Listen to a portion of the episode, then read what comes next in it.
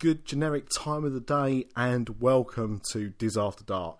Now, I know you're thinking it says Pop After Dark, and there's a reason for that.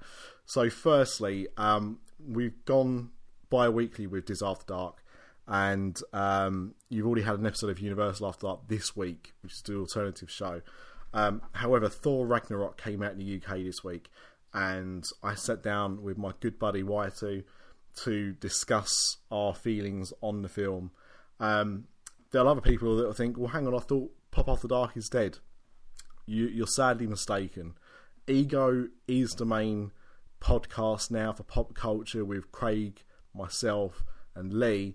Um, but Pop After Dark is still going to be something we do on occasion um, when the mood suits and when we want to talk about something that doesn't fit in with, with other things. So um, it'll probably be set up on its own feed in, in, in the future, but I just thought I'd give you this as a bonus episode um, to tide you over for the next Diz After Dark. There are plenty of spoilers in this episode regarding Thor Ragnarok, so if you haven't seen it yet and you want to see it, probably best not to listen to it just yet. If you're on the fence about seeing it, this podcast will probably convince you about going to see it or not seeing it, but we'll spoiler it for you. Um, if you're on the fence and you're not sure what to do, download this episode, save it, go and see Thor Ragnarok, then go back and listen to it. Um, but in short, I recommend Thor Ragnarok. It's not going to be for everybody, and, and, when we discuss it on the podcast, you'll probably understand why. However, um, I think it's worth a few hours of your time. So, with all that being said, thank you for supporting us, and um, here's a little bit of extra content for you. Um, enjoy.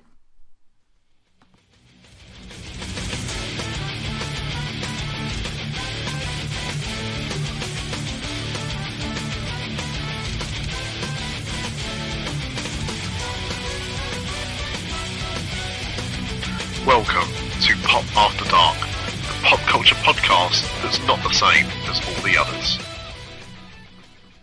I am now recording. This, ladies and gentlemen, Amazing. this, ladies and gentlemen, is another episode of Pop After Dark. Now, just like Pop the After parrot- Dark. just like the parrot in the um, the Monty Python sketch, he isn't dead. He's just resting, and the same goes for this podcast. It didn't actually die; it was just put to, to rest, and it's it's been woken up. And as you can hear already, I'm here with my main man, my brother from another mother, and I also wish probably had the same mother actually, Mister Chris. Christmas. Y2 Christopher T. How are you Why doing? to smash? Y2 Smash. How the spl- fucker are you? Why to smash? Uh, splendidly well, thank you for asking. How is your delicious self? I'm not too bad. I'm not too bad. And and the whole reason well it's not the whole reason, but the reason that, Isn't it nice out, by the way? I don't know, is it? It's oh, dark. It's delicious. It's dark. Well, it's dark, yeah. Well- all day it's been glorious. Well- in sunny London town. Apparently, winter is coming, or so Jon Snow might say. But it is simply glorious. It is like a young summer's day. And it is Channel 4 News time when we record this. But of course, we've talked about the weather. But, You watch, I mean- Are you a Channel 4 News kind of guy? I, I, I prefer a bit of ITV. I like the music more. and I like Jon Snow.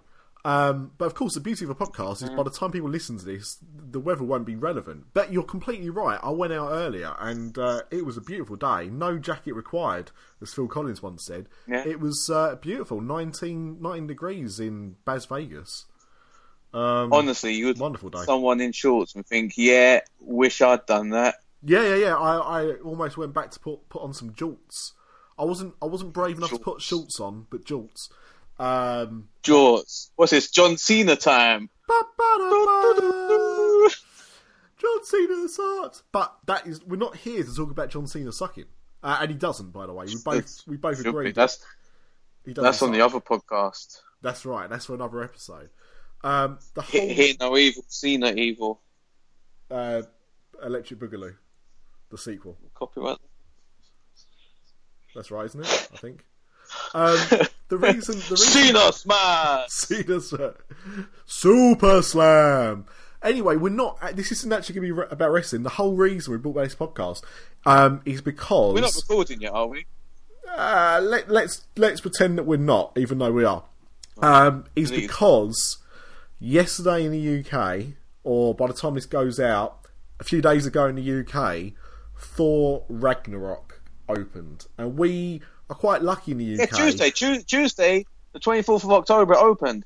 And right. America, again, it like, what, a week's time? No, no, Later no. than that? Uh, I think I think it's the third of November, so I think it's next Friday. So we've got it about. Mate, I think it's out on, I think it's out on DVD then here. I mean, Jesus Christ. Well, it is if you go to the right pubs and wait for the person to come out with their satchel, um, or duffel bag. Satchel. Duffel. Satchel. Uh, Have you got enough uh, followers to get Satchel trending on Twitter? Satchel trending hashtag satchel. Um, let's let's see if we can get it going. Hashtag Satchel. We, Yeah. we should, we should try and do that. You got enough follow- followers, so you never know. Um, but um, I, I mean, with Marvel films, I mean, this year, um, you obviously went to see Guardians of the Galaxy the premiere. You lucky bastard. I went to see it just after it opened, and again, we got that before America. Um, Yeah. Spider-Man: Homecoming we got the same time as America, uh, but that wasn't a Marvel release. Officially, it wasn't a Marvel release. So the Marvel films we generally do get a little bit earlier than we than uh, our American listeners do. So Is this because they tie in with the holidays? Because this Well- week is a half term, like schools are on vacation. yeah, it's it's yeah, kind of. So basically, from what I understand, the whole Marvel arrangement in the UK is they released Iron Man early in the UK, um, Right. about about again about ten days before America, as an experiment, and I think that was because it was like um, that the the half term holiday in spring. Um, it was like I think it was April, wasn't it? It came out something like that, maybe May. Yeah. So it might have been like Whitsun or so. But anyway, so they released Iron Man, and because of that, um, they've tended to try and you know, if it unless it's a summer release, then they'll try and tie it into like a British summer holiday or a, or British Yeah, school yeah. holiday, um, which is a bit odd because I mean I don't really consider the Marvel films as kids films, although I suppose you know they're normally 12, 12A, aren't they? So Well, this is it. Because I was thinking, uh, did you have any kids in your screening? Well, interestingly, no. Well, I think there were there were a few, but what was more interesting was the screening after mine, uh, which was sometime after nine o'clock. There were kids going to it, Right. which did confuse me. Really? That's like because it's a long film. It's a Like, long film. Mm-hmm. All superhero movies are, apart from the next DC movie, which Yep. everyone was talking about on Twitter yesterday, Yep. because it's going to be just under two hours. Perfect. But this is what two hours twenty. Something like that. Something like that. Yeah. Yeah. Um, and, and so if you're if you're listening to this and you want to see Thor, uh, Thor Ragnarok, if you want to Should, see Thor, should. go watch it. Um, if you want to go and see it, don't. I, I'd, I'd wait till you've seen it before listening to this podcast because I imagine we're going to talk spoiler century with this, and we haven't actually spoken since we saw the film, so I don't know. We don't your get on outside this podcast. We don't get on. We, yeah, we, we, we, we hate each other. But we've not spoken. We've spoken, but not about. That's how we are. We've spoken, but not about how we feel about the film. And you put on social media that you've seen it, and you didn't really talk too much about how you liked it. And I did the same thing. And so, right now, this very second, although I think I've, I already know where you're going to go with this, how how how did you enjoy it, Thor Ragnarok? Well, we make it. People need to make sure that they're not going to listen to this if they want to avoid what is um, going to happen in the movie, because Yeah. we will tell you. Yeah, we yeah, will spoil it. Yeah. Trailers do a good enough job, but we will tell you who dies. So switch off now, download it, and then leave it until you see the movie and hear what these couple of nerds have got to say. Okay, so leave it because now we're going to spoil the movie for you if you haven't, so that you've had ample warning to run away or to chuck your headphones into the sea. Where, where are these nerds coming from, by the way? Mate, if you're not a nerd by now, I don't know when. we were born nerds. we were born nerds. Poor nerd. So, Odin dies. well, yeah, you could say that, but no, no, no. Before that, before that, you ha- we haven't talked about how we, what we felt about the film. Did we like it? Did we not like it? Did you like Thor Ragnarok? That's all right, isn't it? I loved it. I Loved it. Wow. absolutely How loved how it. high on lo- love is huge. Love is like you know you've been out a few times. You've taken her for dinner. You've walked her to the door. You know you've met her friends. Yeah. You know you've met her parents. Wearing you know perhaps yeah. you've got to third base. You know maybe fourth, depending how smooth you are. You've had a birthday. You've exchanged gifts. You've gone to home and then base. you find yeah, and then you wait for her to put the phone down, you make the eye contact, and then you say love. So that's a big commitment. Yeah. So where on the where in the Marvel universe is your love in terms of Iron Man two down below, Guardians of the Galaxy one up high?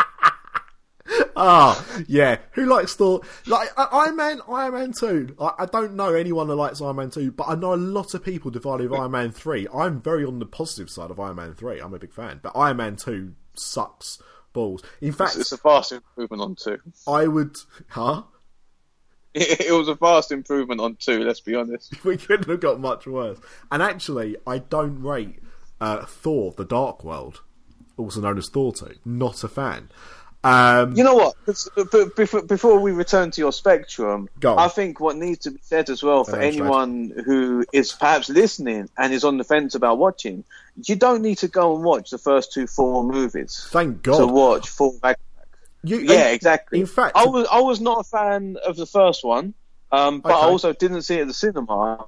And Yeah. I think that if you, you're always going to enjoy a film if you go to cinema to watch it, there's less distractions. It's a much better experience, no matter how big your TV or how great your sound system is. It's a much better experience seeing it at the cinema. I didn't watch the first one at the cinema, so I'm reserved in my judgment slightly. Okay. Uh, second one, it's not great. We all know that. It's nice seeing him like tearing around London, but it's not great.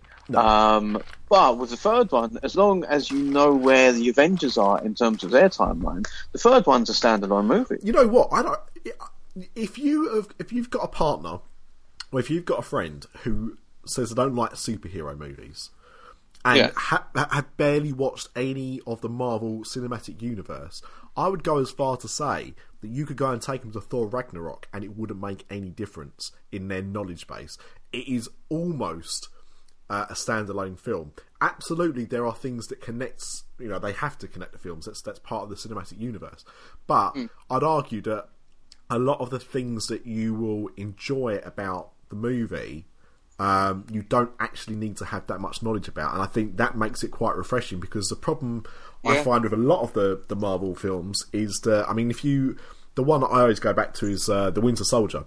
I really like the Winter Yeah. Soldier, but um, that was the kind of point where I thought, you know what, this is getting a bit complex now. And like I was watching it with my wife, and she would constantly ask me questions. Like someone would say something, she'd go, well, "What's that in reference to?"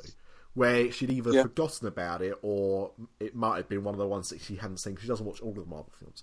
And at that Right. point, I thought, yeah, this is this is now getting to the stage where you need to keep up with everything. And then that was also the film that tied into the Agents of Shield TV series. So, Okay.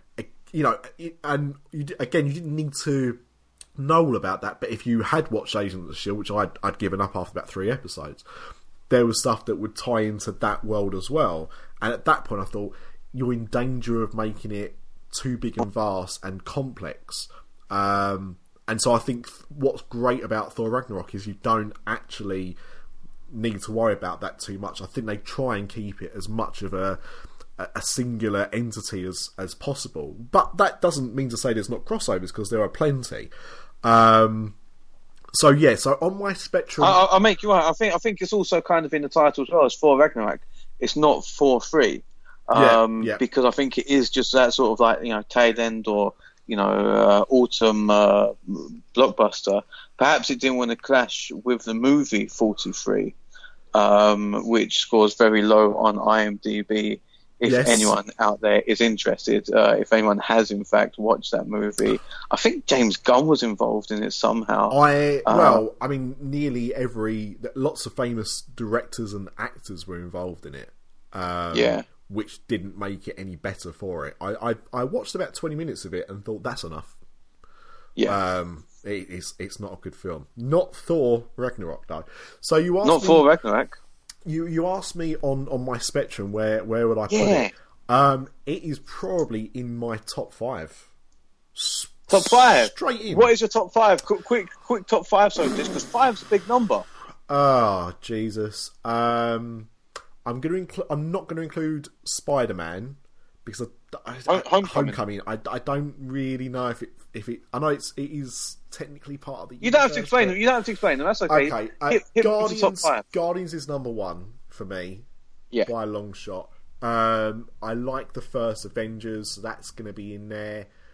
Uh, then probably Thor Ragnarok. Then probably The top three. Top three is mate. yeah, I, I'm I'm trying to think back. Then probably Winter Soldier, and then oh, I don't know, Guardians two, then Winter Soldier, I think, and Iron Man three is just pushed out into the top six, um, which I know divides people, but I, I, I like that a lot. Um, but yeah, I, I, if you ask me quickly, that, that's probably it. Where would you where would you put it in your in your list?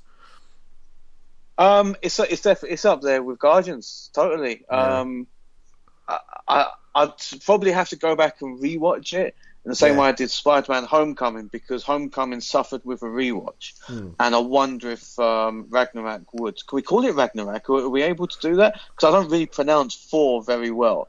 Um, but yeah, I'd have it up there with Guardians because what this film does, that kind of Guardians paved the way for Marvel, is it's fucking funny. Oh, like from the get go, from the absolute get go. Totally. Um, you know, the the opening bit with with him talking to what turns out to be a, a, a like a skeleton in his little Yeah. cage. Um, and then when he's having the the, the argument with, uh, uh, unfortunately, uh, as with a lot of these things, the characters have stupid names. I don't remember all of them. Uh, but the initial villain, uh, is it like Yeah. Soren or something? I don't know. Um, anyway, S- Surtur. Surtur. Okay, very good. Um, so when he's talking to him, um, and he's you meet you meet Thor. He's uh, in a kind of cage. He's then released from that cage quite dramatically, and he's uh, attached to chains. So he's just dangling while he's being talked to by this villain. And as he's doing so, as is the nature of gravity, he's slowly rotating. Yeah. So he's trying to, you know, how he's going to conquer um, Asgard and, and all this. And Thor's like, ah, can you hang on a second? Um, like I- I've lost eye contact with you. I'll be round again in a second. Like just from the get go, like it's a funny film, and you know Yeah. immediately it's going to be different. And I'll tell you, somebody pointed out the fact that um, maybe because of his recent career choices outside of the Marvel universe, um, I mean, he was in uh, Ghostbusters, Ghostbusters reboot, um, and uh, what, what, he was in something else as well. Where he was he was playing a comedy character. Um, Oh, um, Vacation, the Vacation reboot I did not. Yeah, yeah, which you're is right. actually, yeah, which actually not bad. not Not bad actually. Um, Yeah? it- yeah, it was, it was better than it should have been. Um, so he's in that as well, and, and obviously in both How can it films. be it should have been? Well, because like Vacation, uh, you know, National Lampoon's Vacation is is considered uh, quite a classic. Um, Yeah, yeah. So for that reason, I, I can't say I was. I was. It, it's one of those ones that I grew up with, so it wasn't a, a massive uh, impact on my life than doing a remake, but it did upset people. But I thought it was a decent enough film, and I, in both those films, he stands out because he's not usually that kind of character. A little bit like how Jason Statham stood out in Spy, because you don't normally see him in such comedic roles, and he excelled. Yeah. Um, and I think, although people have said that those film choices were maybe a bit iffy in terms of how they were re- received, that's kind of paved the way for them to interject more humour into this film. Well, see, because again, I mean, it's funny as hell, but it's all it's not a comedy. You know, it's it's it's action.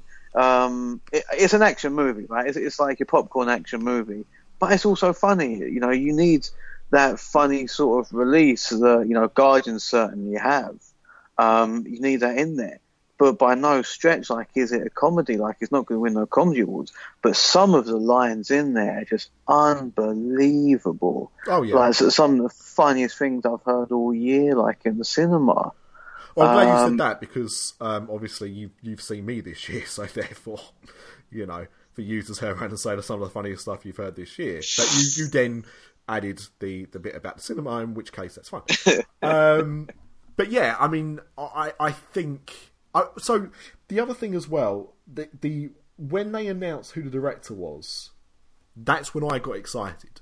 I wasn't never Yeah. excited they announced a new Thor film at all. Uh, because I said wasn't I, I quite liked the first one because my expectations were very low, but then Thor two happened and, and that and that obviously wasn't as good. Um, and I Yeah. don't know if I'm saying his name correctly, but Taika Waititi, uh, who is Yeah, uh, yeah. I, I think, I think, yeah. Um, now I've I've seen um, I, I- actually that I- I saw most of what we do in the shadows. We had to turn it off unfortunately because um, the Why? mother-in-law wasn't enjoying it. But I, it's funny enough, it's on again this weekend. It's on BBC Two. So if you haven't Oh, seen what it, time? uh, it's late, probably about eleven o'clock. Um, if you've never they seen it, put, like, well, it's well late? worth a watch. Yeah, I suppose it's a bit scary. Um, uh, but I, I did see his his next film, which was um, Hunt for the Wilderpeople, which is What's- a brilliant film. In fact, I, did, I, did I tell you to watch that one? Uh, you may well have done. Yeah. You may well have done. But I mean, cracking film. I think you did. Yeah, yeah. I think you did. Yeah, yeah, yeah. And so because of that, I thought, you know what? If he's involved in it, knowing what his background is like, it's going to be good. As long as it's not going to be too serious. But I thought they can't hire That's a director like at the same that for that reason. I think at the same time, like because you mentioned the movies that he's made, he hasn't like he's barely made movies. He's Hmm. made, you know, this uh, like New Zealand, these New Zealand like funny situation comedy sort of thing, Hmm. uh, with like tiny budgets. Um, he has not made anywhere close to like a big blockbuster movie. No. You know, has he made has he made a movie in Hollywood yet? Like, I'll, I'll double check for you now, but you could argue it's it's a very similar path to um, to James Gunn I'm pretty sure he hasn't. in that. Yeah, in yeah. that, although although James Gunn did have, But James a Gunn was Hollywood background, he did, but Yeah. it was but it was low budget. You know, Guardians was the Yeah. first film he had where he had a budget. Um, so Yeah. in that regard, and, and also his, his previous films were were not comedy necessarily, but they had a lot of humour in them. So you know, I think they Didn't wait? Didn't he do Green Lantern? No, no, he did not do Green Lantern. Why am oh, I no, think- why- oh, that's no, a was comedy. he- that's was, a comedy. Was he in it? What's that? Was he in? Am No. I getting confused? I think. No, James Gunn had nothing to do with uh, with Green Lantern. Please, please don't ever. Yeah. If James Gunn ever hears this No, podcast, no, no, no, not James Gunn. Sorry, I'm still thinking about um, your old mate Taika Waititi. no, no, no, no. Um, no, he's I he directed. was it. he directed direct a it. short film that got nominated for the Academy, Academy Award in 2004. Uh, Yeah. Made a film called Boy, which I've not seen, um, and Hunt for the Wilderpeople. Um, just looking to see. Oh, and he did. Did he do Eagle versus Shark as well? I did. Which is. Um, oh, hang on. He was. He was an actor in Green Lantern. Thank you very much. What the hell? I'd like to take a moment to thank my parents. F- uh, well, uh, mate, I, thi- Jeepers. I think before you do that, I, I think you want to have a word because I mean I saw Green Lantern once, and I tried to erase that film from my memory. So it's good that you Not remembered it, It's but not- at the same not time, It's not that bad. it's pretty bad, man. It's watchable, pretty though, bad. isn't it? I w- I'll give you another watch because I do actually enjoy Ryan Reynolds, but I do remember it being a bit of a car crash. you know what? It's, be- it's better than Green Hornet. I, I I quite like that. Even though I had flaws. Okay, so yeah, unfortunately he was in he was in Green Lantern, but um, we won't hold that against him. So but got some- he's a got some superhero director com- com- who's made like these tiny New Zealand movies. Uh, I can't imagine what the budgets are, but they're not going to be big. And I think, like perhaps based on the success obviously he was interviewed and went through that process, and he showed like the imagination. Wait, hang- hang on, and it's I can- po- I can and you've got to imagine that it's a direction that Marvel, Disney, and whatnot wanted to take the movie. Yeah, That perhaps they give um, this guy a chance, basically. had to be. I mean, so you just you just said about budget, right? Hunt for the Wilderpeople people had a budget of two point five million. That's mad. Uh, what we do in the shadows had one point six. That's crazy.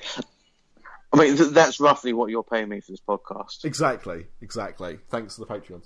Um, it's uh, yeah, it, it's crazy. But again, you know, James Gunn had a similar background, and I like to, I'd like to think that, as you say, it was because of the direction, because he didn't.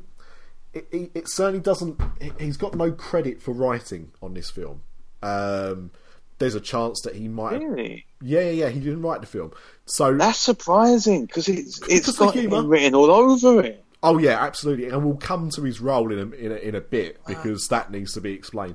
How Um, does that? How does that happen? It him written all over. but at the same time, and this is what I was going to say because he actually it says here. I didn't realise this. I know, I know he, he had involvement m- with Moana, but it says he, he was uncredited for the initial screenplay for Moana. So Okay. you know, there's every chance that whilst he's not credited as because to be credited as a writer, you need to um, ha- have written for so much of the film. So if you, you know, let's say that they estimate you provided twenty percent of the of the written dialogue for a film, that Yeah. may not be enough to get you a credit. I'm not sure what the the rules are, but just because you've written a line in a movie doesn't give you uh, a, a screenplay credit. So And you know what? You know what? With a lot of the stuff, like we watch Curb, we watch uh, a lot of stuff. It could be that there's a lot of improvisation that's going on um, with some of the stuff that they were coming out with. It, it, it could be him chucking stuff at them had to be. rather than Yeah. him writing it, because yeah, it's got him written all over it. Yeah, that was the big shock to me because I because I expected to see his name in, in you know like written by Yeah, screenplay, whatever, and it wasn't. I was Good like, spot. oh, hello, because I really was, Yeah. I really was shocked. Um, right, let let's go back to the film. So, um, so Thor um, has a as quite an epic fight at the beginning of the film. Um, destroys uh, the, the what did you say his name was? Uh, Surtur! Surtur, um, and takes his crown Let's go, because that's, that's where the power is. Now, the only thing with that MacGuffin to me is that I knew immediately that Sorry, would sorry, hap- MacGuffin. Yeah, yeah, MacGuffin.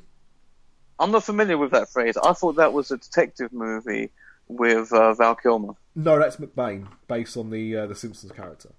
Um, Okay. Let me uh, let me get you a. a uh, so a MacGuffin is a uh, according to Wikipedia, uh, a MacGuffin is a plot device in the form of some goal, desired object, or other motivator that the protagonist uh, pursues. So.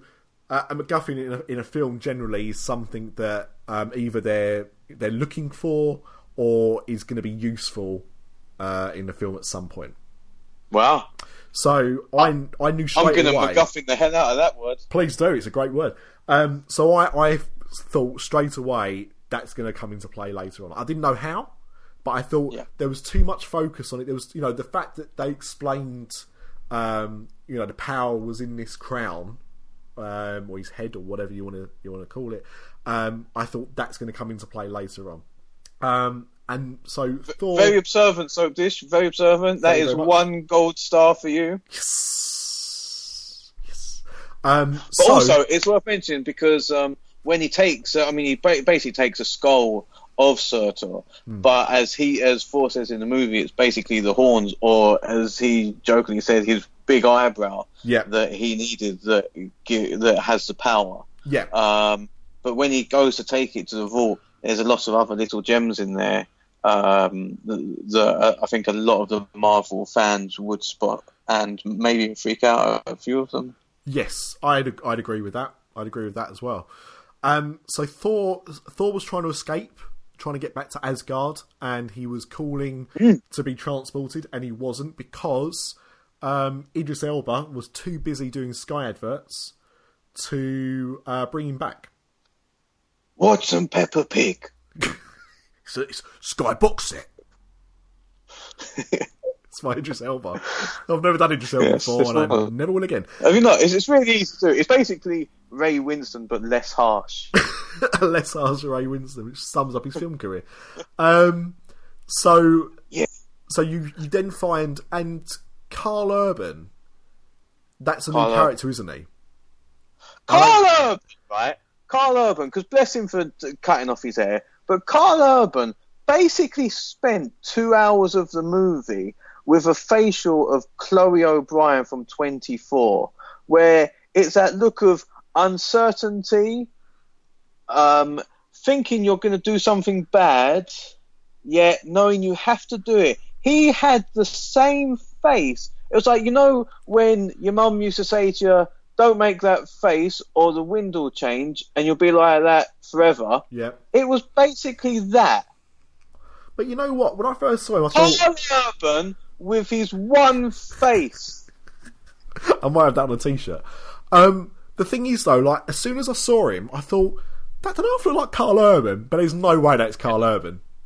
It took me quite a while to go. No, right, no, actually, he's Karl Urban. I think the longer he got screen time, I thought, okay, no, it must be him now because he's getting that much screen time. But he was a new character in this film, wasn't he? I don't remember him from the previous films. No, I thought he was in the previous one. Oh, we have to look now. God damn it! Um, but he he basically reco- um, takes over from um, from Idris Elba's character, who was the kind of uh, the gatekeeper previously. Yeah, gatekeeper. Yeah. So he and uh, the uh, Heimdall, of course, who and uh, you know the the reason for him not being there is that he was exiled by Odin. Right. That's what was said. And so uh, Karl Urban is supposed to be. I can't, I can't keep calling him Karl Urban because that's not his his character's name. It is uh, Skurge. Stur. Of course, it's Skurge. Yeah, like like the um like the bloke out of uh, Father of the Bride. A bit like Uh, that. no, it's Jeff. Such a kid. My Um, name is Jeff. No, it's 21. Anyway, so um, so Skurge is supposed to announce him. However, Thor is like, I'm not waiting around for this, and flies off to go and see his dad. Which leads us to um, the first cracking cameo. Well, actually, three cracking Well, no- Well, yeah, I was going to say. because I didn't actually, I didn't even spot the last one. I couldn't work out who it was at first. Yeah, Um, yeah, I, yeah. I, but the thing is, I didn't know. Right. Okay. Uh, yeah. but, so- yeah. Yeah, but at the same because right. So we've basically got Matt Damon um, has entered the Marvel universe at long last. Yeah, although I think because of how he's in the Marvel universe, I think they can get away with him being more involved in a different role if they wanted to. Because the problem with the Marvel universe, and again being so vast and so big, is that uh, apparently if you uh, appear in a film as a character, you can't then later appear as another character. Now, Well, like Ryan Reynolds, basically. Exactly. Now, see, the thing is, like, Chris Evans got away with it because although he played Johnny Storm in the Fantastic Four films, they weren't part He of the did Marvel TFI universe. Friday. He did also do TFI Friday. Americans look it up. Um, but uh, because of And that, don't forget your toothbrush. well, I did. I, and I literally did actually. In my trip to Orlando, I did actually forget my toothbrush. I had to go and buy one from the gift shop. True story. That's a But- that's a man thing to do. It is, but it's such a soap dish thing to do. Um, Let's go some dish. but um, but because that No, yeah. So Matt Damon. Film, So the Matt Damon thing. It was wicked. No. Obviously on the what? Captain America. I was What? at Captain America about how Chris Evans could be Captain America. Right. But yes, Matt Damon. So Matt Damon, so great and everything, but what was slightly annoying about it because huge actor being you know a cameo in a movie, a huge actor, but he was on Jimmy Kimmel Yeah. I when they were promoting the movie. Yeah. Although So if you've seen that interview, you're kind of thinking, why is Matt Damon with these guys promoting for Ragnarok? although there because been he, a, he produces a lot of movies, so I kind of had in my head that he's a producer. uh, no, well, I I'd heard a rumor a good few months ago that Matt Damon had a cameo in it. I didn't know who as. But Really? Yeah, th- there there was a bit of a leak that he'd, he'd Oh. either been on set or um, that he he definitely had a cameo in the film. So um, when he was on uh, Kimmel, I wasn't too shocked. Yeah. Um, and also because of the Kimmel thing anyway, you know, and the Matt Damon thing. But I know what you mean. Like it, it did kind of ruin it for a lot of people because anyone that would have seen that would have thought, "Why is he interrupting them talking about this film?" It seemed a bit odd, but obviously Yeah. that's that's why.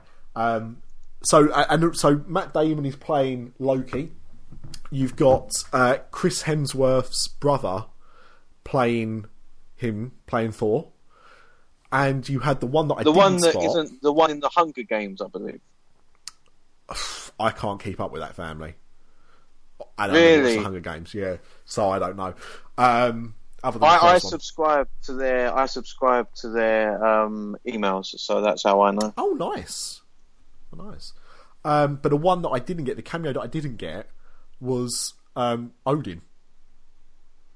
Well, to be fair, he has the big white hair and the beard, and I ain't joking. If you put a beard on anyone in a movie, you're gonna struggle to recognise them, Yeah, yeah. So I didn't, especially if you, but if you never really seen him with a beard. But he's got a beard, I believe, in Peaky Blinders.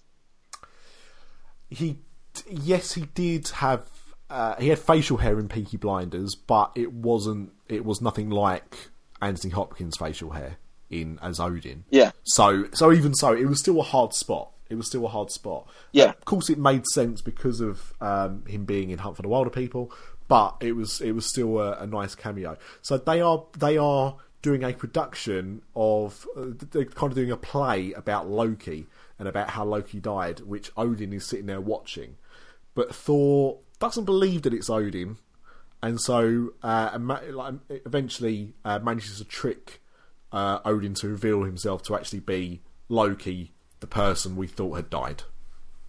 Now, I'll be honest, I didn't know that Thor was thinking that. Um, I, I wasn't aware that that was what was going on. I think perhaps I was distracted by the cameos, by the play, um, by how wonderful the planet looked on the big screen. But I didn't think it was obvious that they um, that we were also in on the ruse of Loki not being Loki.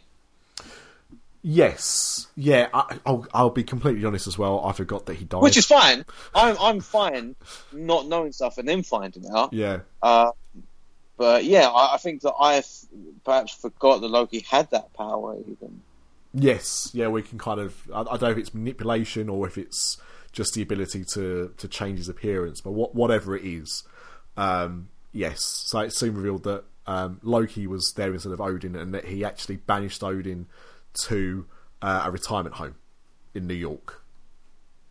yeah, Now, this leads to an interesting thing, right? Which I didn't, I didn't pick up on, and really because I hadn't focused on the trailers. right, Okay. okay, good. That good. Yeah, I mean, I've seen, I've seen a couple of trailers, but I, yeah, I try and avoid them where where possible, or I'll only see like the first trailer if, if I, you know, rather than see all the the second, third, and fourth ones. But Yeah, um, so they go to they're in New York. Um, they go and meet Doctor Strange, who um, gets who then takes the, which again is a very funny sequence. I've still not seen Doctor Strange, but Benedict? Cumberbatch is no. Only because I've been waiting to pick up the 3D Blu-ray of it because I heard the 3D is really good. But Uh, yeah. um, it was a good. It was a good movie. Oh, yeah, I really liked it, and, and it looked it. great on the screen. You know. That, and that's that's it. I mean, I, I, I didn't get to see it when it came out at the cinema, and I heard how good the 3D was in it, so I thought, well, I'll, I'll just kill two birds with one stone. But um, what I will say is that um, Benedict Cumberbatch's accent is terrible. I don't. What? think- What? As? What do you mean? What as? Not Sherlock. It's just his voice. He's not got an accent. He's supposed to be American. He's got an Yeah, he's American not doing twang an on American it. voice. He's, He he's not doing American voice, though. He's not. He's never. He's, uh, that's that's why it's so bad because he's trying, and it's He's not, I don't think he's even trying that. I think he's Oh, doing he his voice, but he's just like rolled back the poshness, Hmm. so it's kind of a bit more open to uh, nationality. Even However, it leads I, to I don't think I don't think he's he's not like, hey, wise guy, you want to come see me? I'm a doctor. I'll fix you up real nice. That's better than his American accent.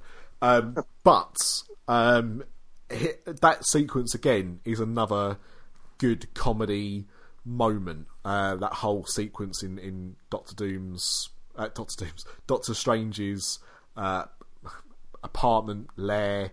Uh, Well, it was wherever he takes them. basically it, it was basically an extended version of the um, uh, uh, closing scene, closing credit scene from Doctor Strange. yes, yes, yes. I heard Um, that. Yeah. You see, yeah. Um, so you see, like the short uh, introduction between the two of them.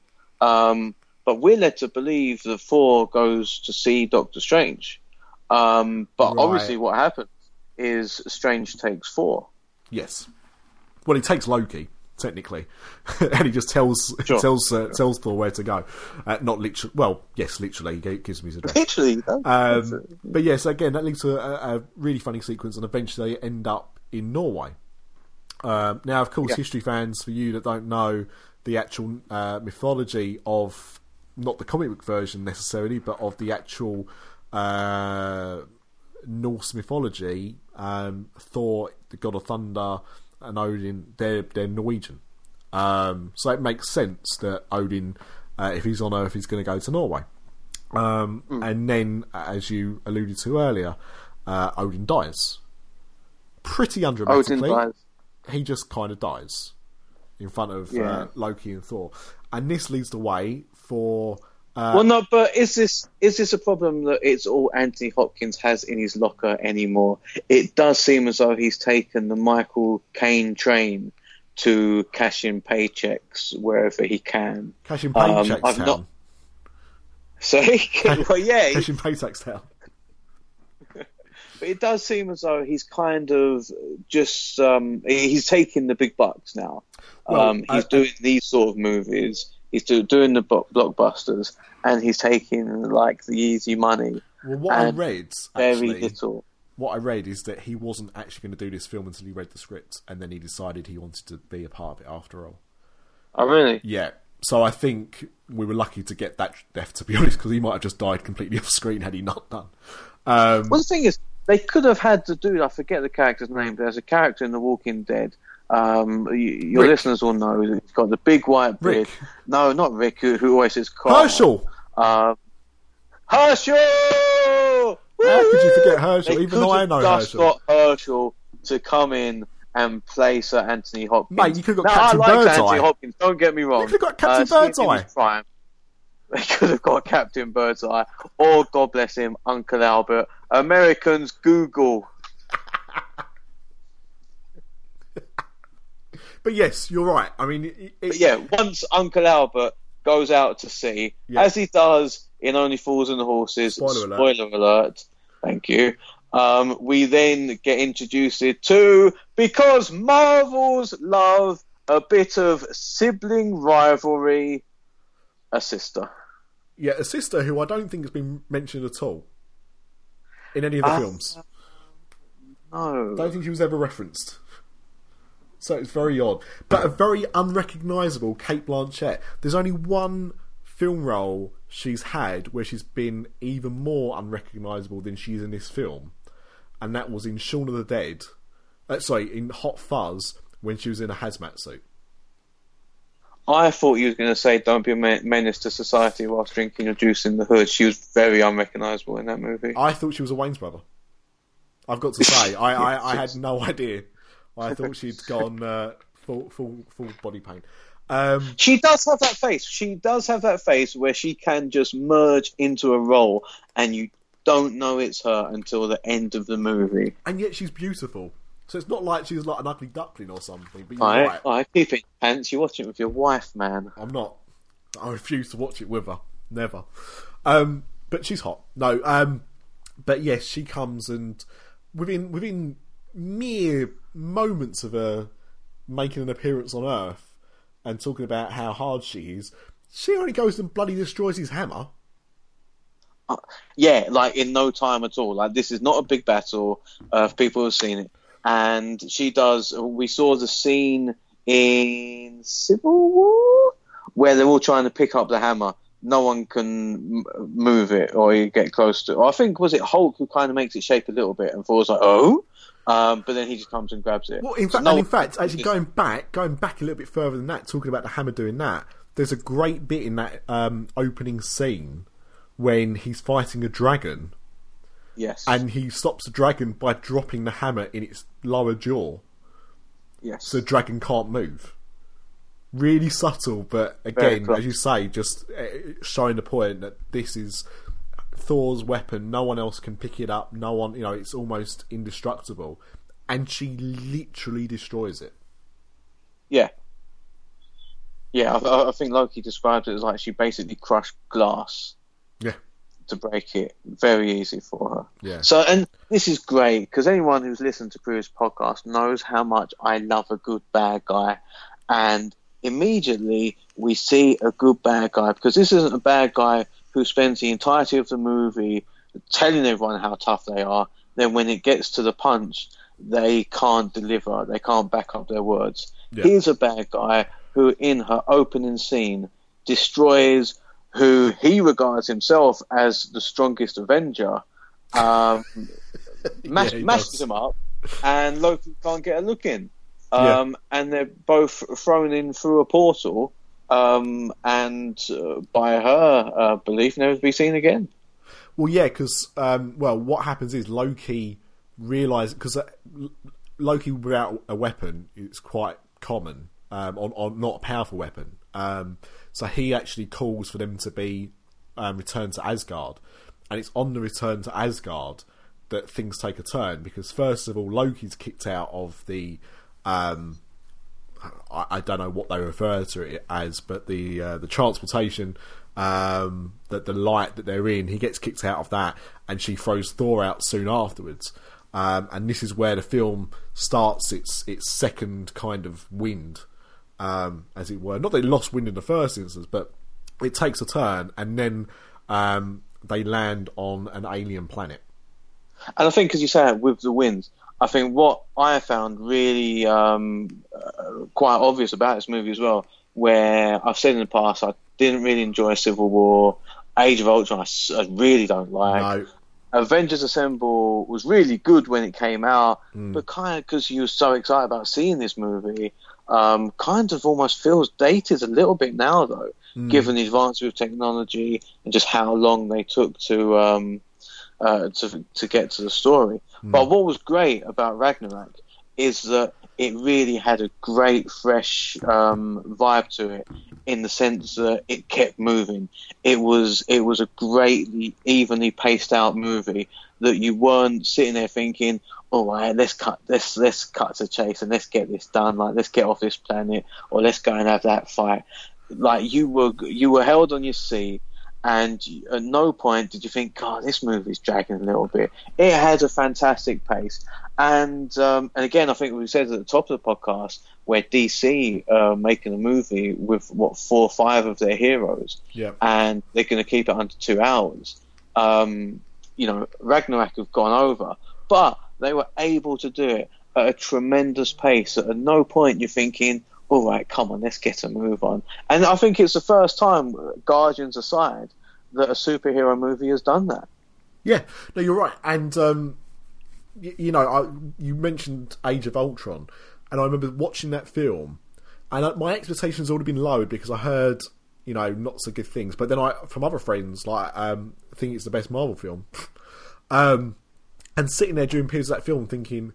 It's been 15 minutes and nothing has happened. Like literally nothing has happened. We've just been been standing around talking.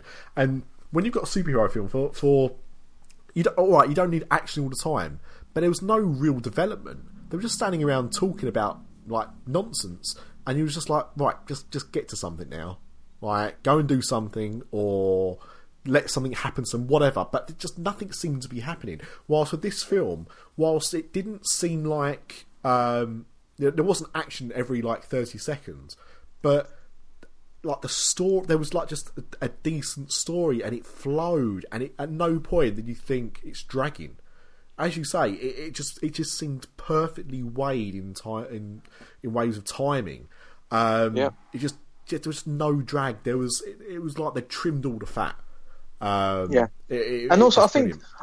I think that the trailer helped it. As you know, I don't often. I, I usually go out of my way to not watch a trailer, and I only watched the first one. But the first one contained the fight with Hulk, and I'm sure we'll get to that momentarily. But um, that was the only bit in the trailer that I wish I hadn't have seen. Because uh, when you're sitting there, you're thinking, okay, well, we've seen Thor, we've seen Loki, we've seen Doctor Strange early doors, we've seen Hela, who I don't remember seeing too much in the first trailer. Um, and now we know that we've still got to see Hulk, and we've definitely still got to see the Grandmaster. And Now- then we're wondering, do we see anyone else? So you've got all of that going on, and at no point you're sitting there thinking, "Ah, come on, let's get to Hulk, let's get to Grandmaster. Where are they?" It, it, it is brilliantly paced for a superhero movie. Now, j- just you just reminded me because I forgot to mention it earlier when we was talking about when they first meet um, Hela, um, just after Yes. Odin dies. So that sequence in the trailers, apparently, is in New York. Really? Yeah. So it's been Wait. edited later on to be in Norway. Okay. So again, I don't know if this is because Anthony Hopkins decided to come back for the film or, or what. Right. But in the trailers, and again, I haven't gone back to watch the trailers after seeing the film yet. But there are sequences you'll see in the trailer, and I've I've seen a photo of one image, so I know it's it's definitely true.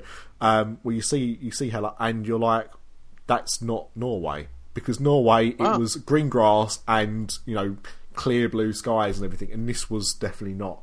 So um, something has changed at some point during the production of, of the film. Um, Yeah. And again, I said I don't know if it's the reshoots or, or what, but I, I think that's quite interesting. And uh, another, it's a bit similar to Rogue One. When Rogue One came out last year, there were bits in that trailer where when you saw the finished film, they were either missing or totally changed. So Right. it didn't it didn't line up the trailer. Um, but you've you mentioned the name now. I think we have we've gone this far in, and I, I can't believe we've not talked about him yet. The Grand Master, played by Jeff Goldblum. It's unbelievable, right? It's- I mean, it's Jeff Goldblum.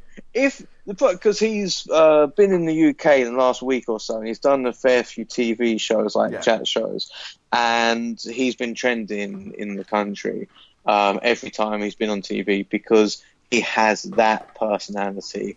And if you like him, you love him. But I believe there's a lot of people out there who find him weird, who find him too uh, too too much of a creep, especially at a time where Hollywood really is going in the gutter.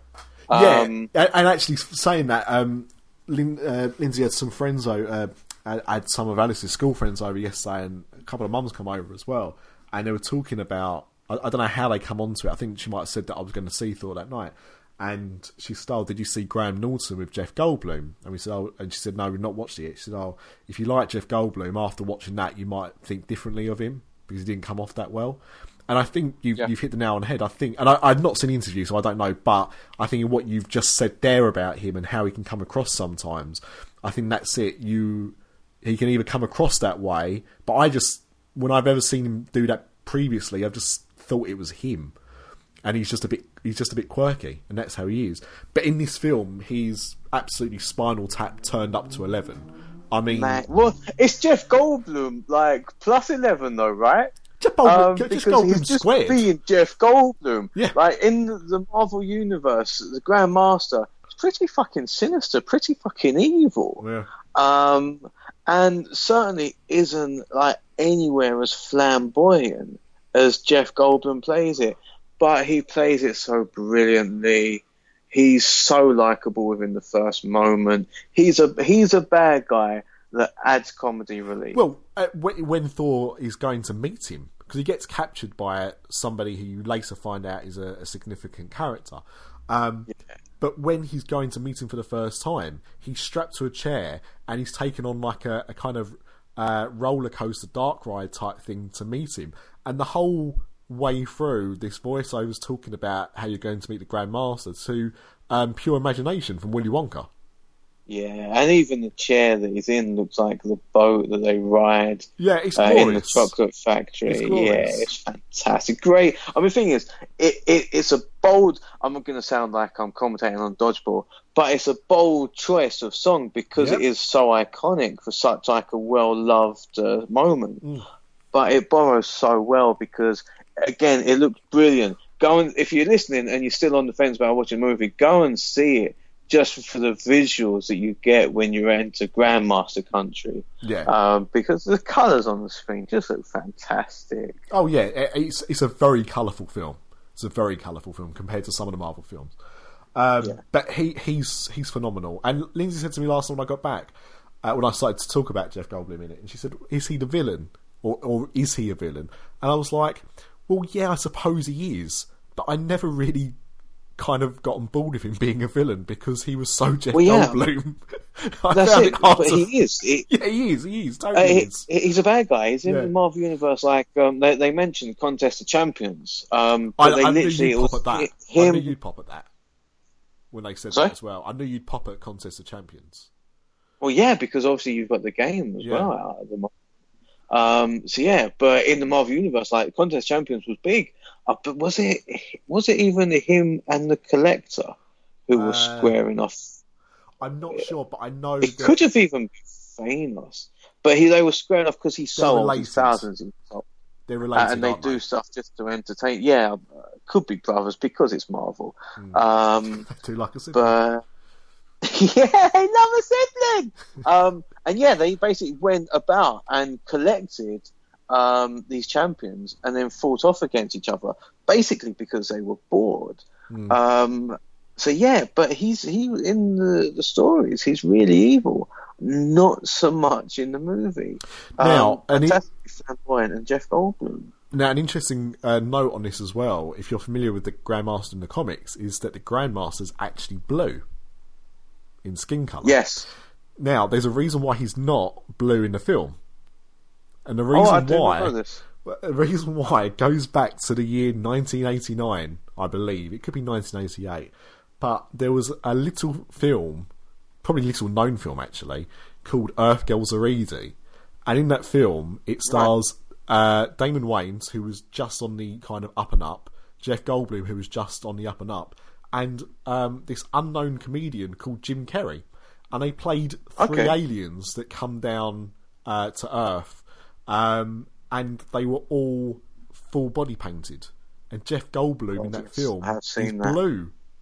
So for Yeah. that reason, they made the decision not to make him blue in the film. Serious that based That's what the that director said. That's what the director said. Yeah. That's brilliant. I mean, I hope that's true because that's.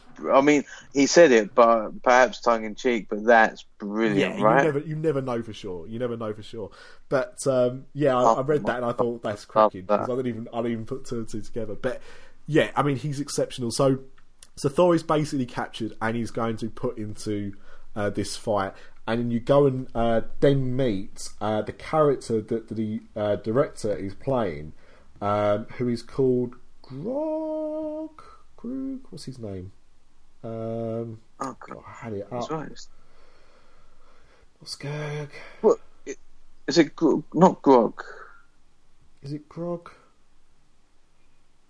Uh, Oh, they say it quite a lot in the movie as well. I know. Korg. Korg. Korg. Who is made up of, of stone. A little bit like. He- He's got a slight appearance of the thing from the Fantastic Four, but he's blue and made of pebble rather than, than rock. He's constantly kind of Yeah. losing some pebbles. And, And the voice is fantastic because again, the the dude's from New Zealand. yeah, Um, so it's definitely like, has there? I mean, obviously Chris Hemsworth, but there's not been a heavy like what Asian like Australian accent in the Marvel universe yet. No, Um, no. Not even um, uh, Stephen Strange's pal uh, Wong. Uh, Not even he was really like heavy with it. So you've got this like you know really quite serious, and Thor's about to go and you know go and fight this great big champion who you don't know who he's going to fight, but you've seen the trailer, you do. Um, and then you get this voice just pop and go, "You right?" Um, sort of thing. That was awful, by the way. Terrible, terrible. Sounds nothing like that. He, It was more scouse. he he apparently he based it on um on Polynesian bouncers. That Oh, was his reference point for it. It was Polynesian bouncers that um he met at nightclubs uh, back in the day. So um but it is a fantastic comical role. And he has Ah. probably some of the best lines in the film. Um just a really good comic relief character. Um, but as you say, Thor um, says like to fight for my freedom. I'm, going to fight uh, your champion. I'm going to beat your champion. Um, and so he goes and, and enters the fight. Um, and it's He's he's basically going to try and do what Doug didn't. yeah. Doug definitely didn't do that. No, that's a good Doug point. died. He Spoiler alert. Doug died. That's a good point because you try and he Spoiler. tries to talk to Doug. Big Um, spoiler. But uh, and uh, so uh, the reveal, of course, if you hadn't seen the trailer, is that the, the, the reigning champion at the moment, although doesn't have a title belt, but he's the reigning champion, uh, is the Hulk.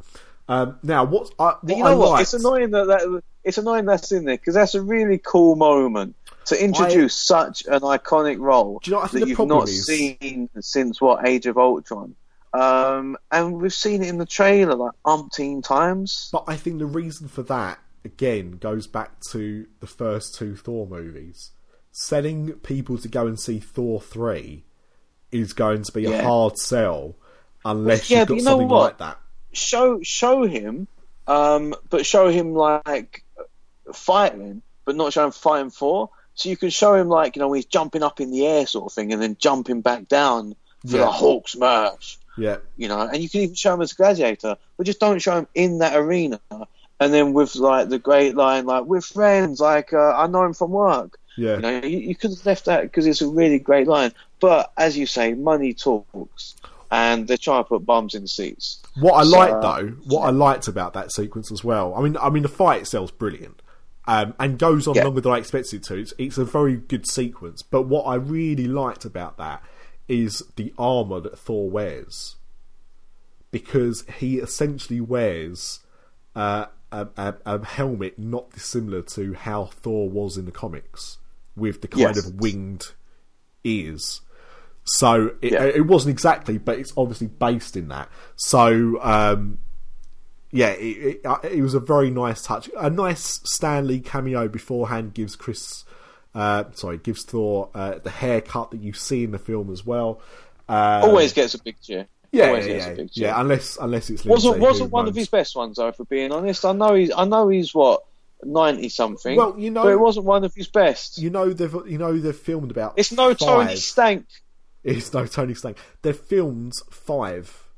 Uh, I think it's Really? five Stan Lee cameos, and they've all been directed by James Gunn. Um, apparently. Wow. So I'm Did not not sure know. if that was one of them or not, but I know that Spider-Man: Homecoming was uh, apparently one of his. Um, but yeah, That was a good. yeah, I like I like the one in Homecoming actually. Don't Um, make me come down there. But um, That's a good accent as well. It's much better than the New Zealand one. Come Oh on. yeah, yeah, yeah. No, it's sounding much, much more like it. Um, so it's um, yeah, it's, that's a good sequence. You then um, afterwards you see the recovery of them. They're locked in the same room. Hulk is now talking. Now we've not had Hulk talking in these films. Um, it's been a couple of years. Sure, he can talk. Why not? well, that's Let- well, that, that's it. He he literally has been the Hulk since uh, since he disappeared from uh, the end of Age of Ultron. He's been the Hulk, so he's developing as as an you know as a, as a child would do, as an adult would do. So he he's obviously learnt the ability to to talk. That's what he's done. Um, very good voice, I thought as well. Um, Yeah. they they plan well Thor plans to escape. Hulk kind of unwillingly goes along with him. Um, and what I didn't know and what I was pleased to see because I thought we was going to see Hulk the whole movie, and then what we got was Mark Ruffalo. Yes. We got Bruce Banner back, and I didn't know that was going to happen. So that I thought was very pleasing, and um, the the the dynamic between Hulk and Thor and Thor and Bruce Banner I thought was very good as well. Um, Yeah. you know, he was worried that Uh, Thor especially, especially like the bits where he's saying, "But I like you more." When he's saying to the Yes. Hulk and then saying to Bruce, "I like you more," Yeah. and he literally is talking to two different people, yeah, and, um, and and, he- using the exact same technique. And Bruce Banner doesn't realise because obviously when he's the Hulk, uh, you know, he, he doesn't remember a lot of what's going on. So it worked really well. But I thought I thought uh, he he was excellent in it. Um, we haven't mentioned, but the, person that captured Thor at the beginning of, of that sequence was uh, Valkyrie, or she's part of the Valkyrie Yes. on on Asgard. So she it was like um, a special uh, a, bit, a bit like the Amazonians in Wonder Woman, really. It was like the, the female army of Asgard, um, who had all been murdered except her uh, by by the evil sister, um, and so she didn't want to go back. But they kind of convinced her to go back. Loki, which we ha- we haven't talked about, had kind of become best friends with um, with Jeff Goldblum by this point as well. yeah, Um, so he kind of reluctantly goes as well, or, or kind of attempts to. Does his usual Loki thing, gets a bit cheeky, um, so they kind of have to leave him behind. Um, but some good sequences there as well. Um, they they get back to Asgard, where um, the the people of Asgard are trying to um, are, are fearful of you know the the now queen. She calls herself the queen. yeah. Um, wait, wait. If we jump, because I, I feel like we've jumped a very pivotal moment in Marvel movies, and I think it does need a conversation, especially knowing you as well as I do. Aye. And I think any of the listeners who know you by now know that we do need to have this conversation about a very significant moment in a Marvel movie.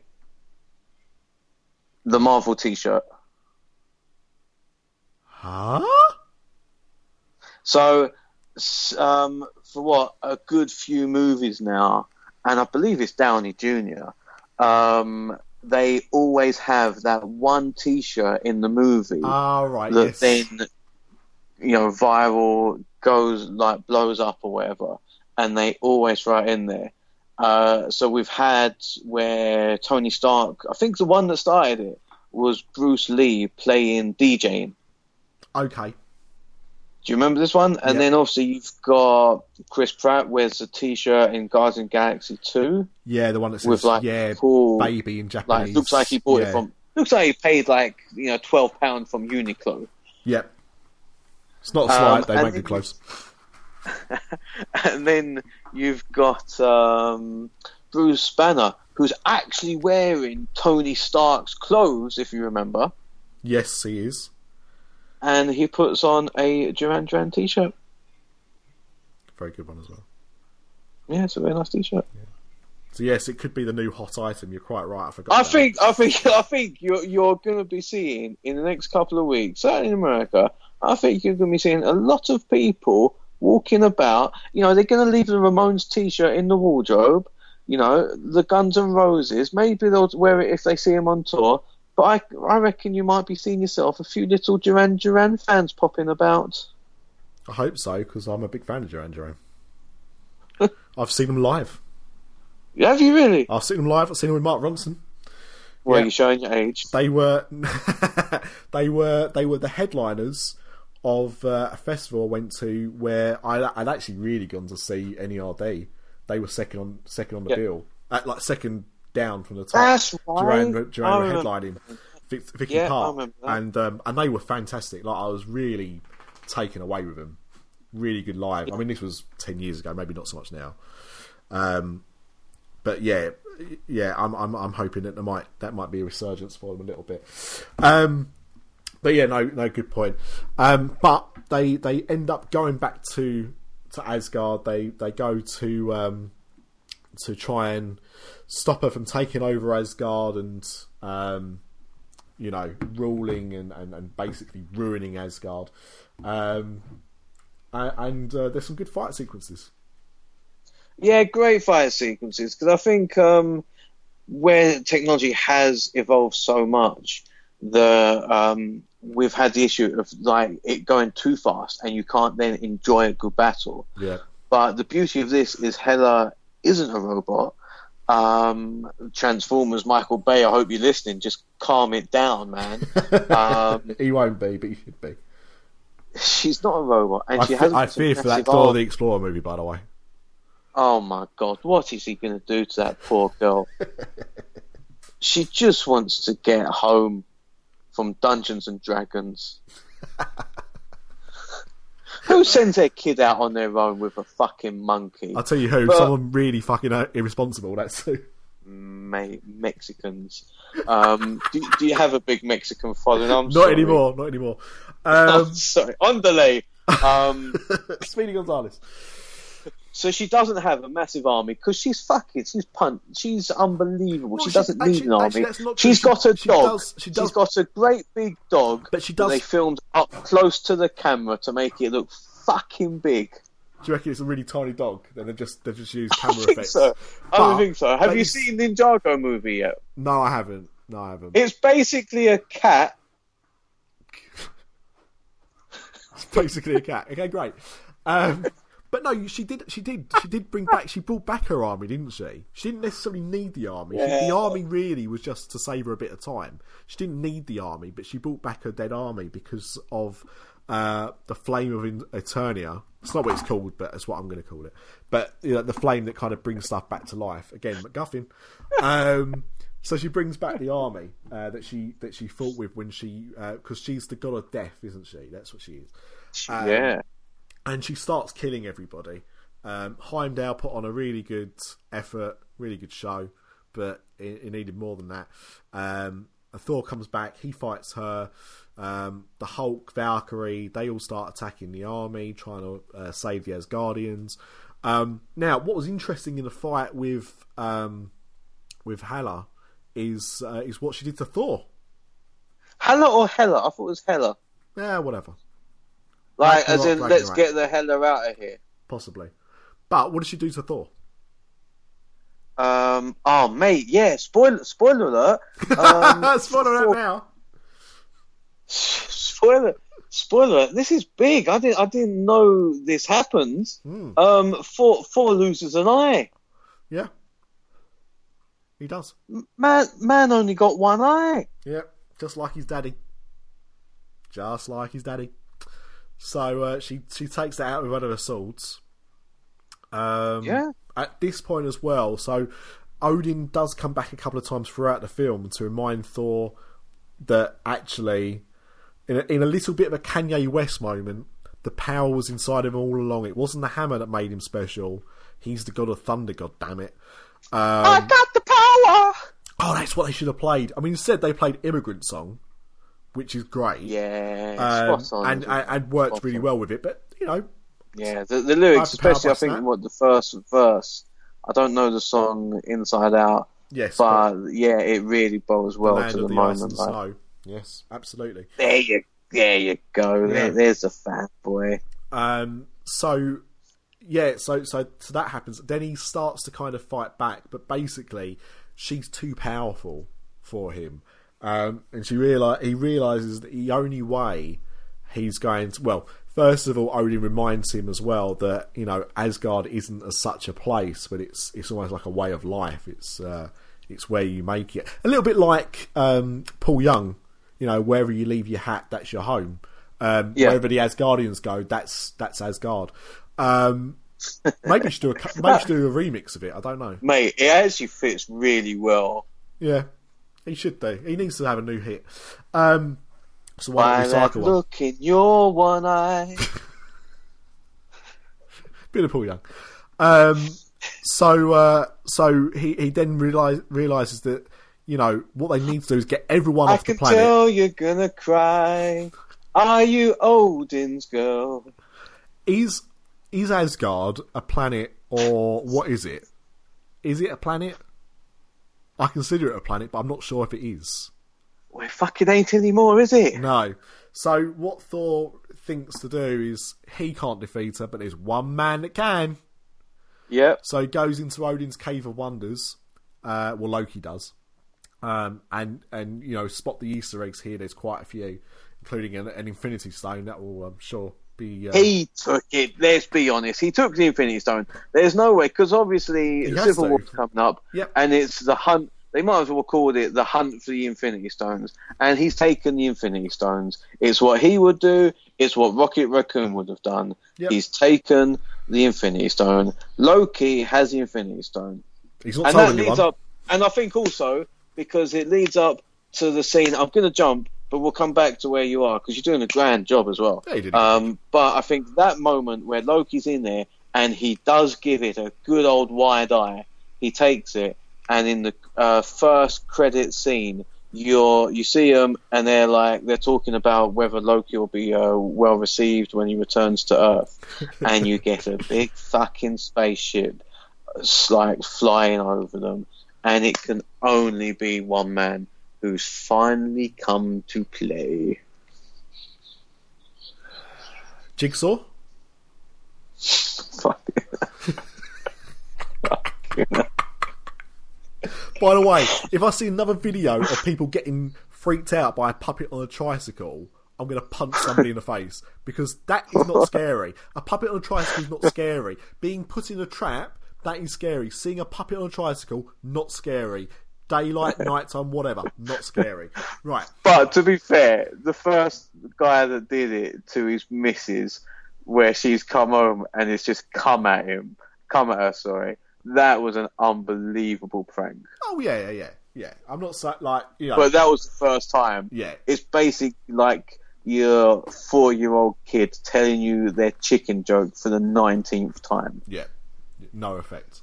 No effect. Yeah. And you just have to laugh anyway. Um, yeah, no, I think you're right. It's probably Thanos. I, I couldn't work out because I was trying to look at the spaceship and I thought it looked quite Spaceship. dark, and I was like, and I was like, that's too big to be the Milano, surely. Because that was Yeah, the only massive. thought I had. But yeah, I think you're right. I think it's I think it's too big for that. Um, so yeah, I think I think you're right. I think it's it's boy Thanos. It has to be Thanos because Thanos is coming. Um, no two ways about it. he's coming. He's bringing a few of his goons. Not all of his goons, because he's got a lot of goons Mm. um, in the comics. But he's bringing, I think, five, if I remember correctly. Okay. Um, might be four. And uh, yeah, they're He's on the bringing spaceship they're. Huh? He's bringing Thor. He's big, yeah. Well, this is it. So they're gonna, and I think it's been teased in the Civil War trailer that they're not showing us yet, and I think that's the reason Infinity why War.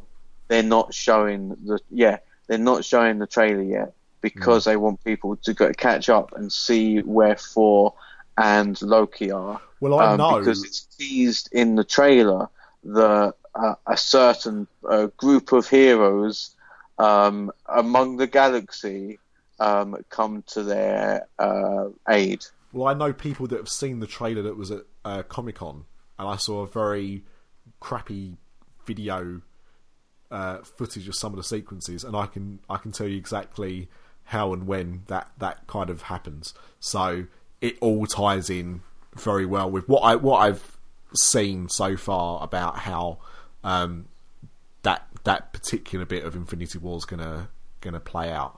Um, Yeah. but yes, that was the, that was the first. Um, that was the the, the mid credit sting, as they call it. So um, anyway, Loki goes. He he puts the um, the Guffian in the fire.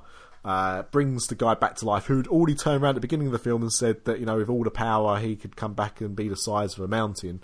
Uh, so Yes. oh oh what happened? Did well remembered, so this. Told well you, remembered. MacGuffin, I did not remember that. See, that was the thing. like, when he was That's, when he was saying it, when he was saying it, I was like, he's gonna come, he's gonna have some fight later on where he's gonna be the size of a mountain. But I didn't know for what purpose. But obviously, the the reason why he do it is because the only reason, uh, the only way to defeat her is by somebody who's more powerful and bigger than her. Um, and and he'll destroy Asgard, but it will also destroy her, which is the main thing. My favourite bit of that sequence, of course, is when the Hulk sees a bad guy and tries to smash him. Yeah. They're like, no, not him. And I But you know what? I'd say because I'm I'm torn in between what my favourite funny part of the movie is, and I- it's between two, and it's just before the part that you mentioned when Bruce Banner's in the spaceship and he says to Valkyrie, "Don't you worry, darling, I'll handle this." Well, yeah, because the whole the whole jumps out of the spaceship, Well- and you wait a beautiful four seconds. It's like they probably consulted the good people of Family Guy and said, "What's the comedy timing yeah. for waiting for someone to land and they said four seconds because it's a Thor movie.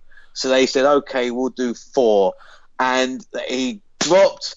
And it's Bruce Banner, and you're like, "Fuck it, is 'Cause he the whole- dead?" Well, because the whole thing there as well is that Valkyrie, the whole time she's with Bruce Banner, she's saying, "Don't I know you?" And Bruce Banner Yeah. is saying, "Yeah, I I'm feel sure like we've know met." you. Yeah, and and Thor is just keeping well out of the conversation. He's not saying because she she knew him as Hulk, but she didn't realise that he, you know, the Hulk wasn't, you know, was someone else as well. So it was at that also, moment. speak, speaking about because we, we, we've not really spoken too much about Valkyrie. Yeah. Um, I thought there was a great moment when she was in the bar getting a drink, and for see, I, I struggle with his name. Uh, Hemsworth is behind the red laser lasers, yeah, uh, picking out his weapon. He mentioning about the hammer, and I think there's a really cool scene there where he's talking about how he great he thinks it is that women can also fight. And he said what I thought what he said was so eloquently put, and it was so perfect for everything that's happening in terms of what DC are doing with Wonder Woman, but also all the scandal that's hitting Hollywood. If they did a re-edit of that, I wouldn't be surprised. But I thought that how they said it and what they said was absolutely perfect. Um, and yeah, I hope that people reference that in years to come to how you know women heroes should be on an even par with your man hero. Yeah, yeah. No, I'd agree. I, and she was a well written character as well. Um, Yeah. you know, she she was used throughout. She wasn't just um, there for certain bits. Like she did play quite a pivotal role. I don't know the actress at all. Uh, I hadn't. I, I don't recognise her from anything previously, but I thought she did a really good job. Yeah, Um, and I and I can see. I, I mean, I, I don't know if it's been announced, but I would be shocked if she didn't have a role in uh, Infinity War as well. Yeah, exactly. I'm, I'm sure she would do. So I think she's going to be quite a pivotal character. Yeah, I, I thought it was a good introduction. Um, and to be honest, probably did I've just looked her up. I've just looked her up. Did you now? Um, and just uh, yeah, I got I got on Tinternet, waited for the old dial-up, Yep. and she actually plays. I believe they they Americans. What do you mean they? Um, she plays Bianca in Creed. Still haven't seen it. The fuck are you doing then? I know. I might watch it tonight after this. Actually, I watch. It's on Netflix. I know it's because it was one of those films. I was like, oh, I'm sure Lindsay would like it as well. I mean, just it's just like, oh, I don't fancy it tonight. Did you watch? Um, did you watch Dear White People? the series? Yes. She's in that. Is she, she? played uh, Samantha White. Uh, she's also in Westworld. Westworld. Westworld.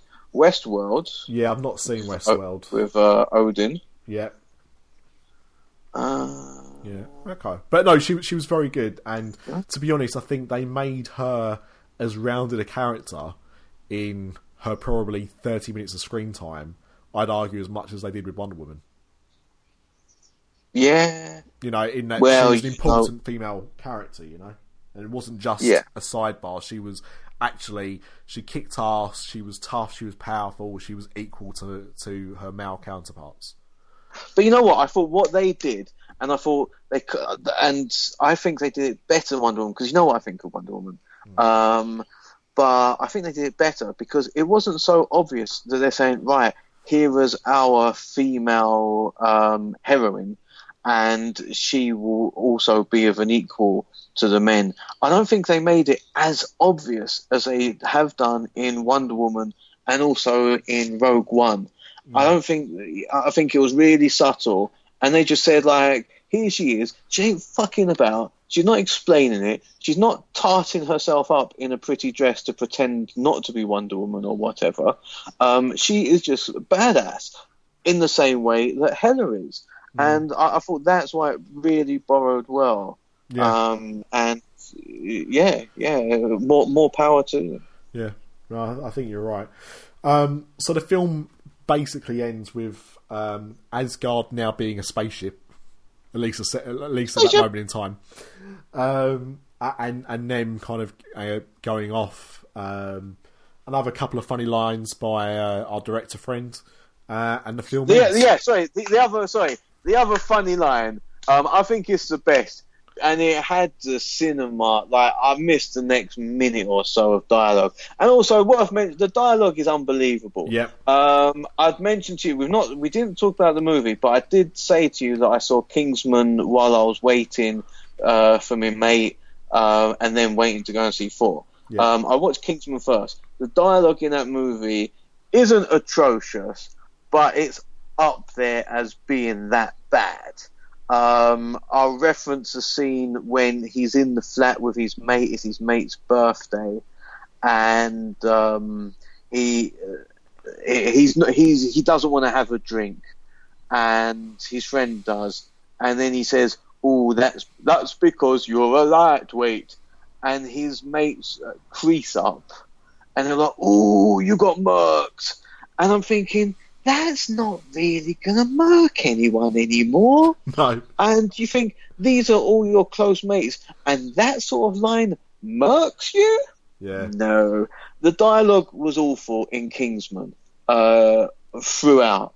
And I think more credit to the writer. That's why I was so surprised that uh, the director didn't have more of a role with the writing because it flowed so brilliantly and the jokes were so and uh, you know more crazy. the actors don't get a, a, good enough like shout for their performances in these movies by the way because the, they really do deliver a good funny line Chris Hemsworth, we saw him. You said uh, earlier on, you said how funny he was in Ghostbusters. Um, but the line that he delivered when the three of them are huddled round as Loki's tied up, and he said that once Loki turned himself into a snake because he knows I really like snakes, and when I picked it up and cuddled it, and he jumped over and went, Ruh! and he thought it's so absurd and like so out of character. It was fantastic. Well, there was also a line, and I, I can't, I can't remember the exact line because I was laughing. But when Thor was talking to, uh, what's the stone? What do we say the stone man's called? The Rector man's Uh? Korg. Korg. Uh, when he's talking to Korg about the hammer and about what happened to the hammer, and he's like, "Oh, the hammer pulled you off."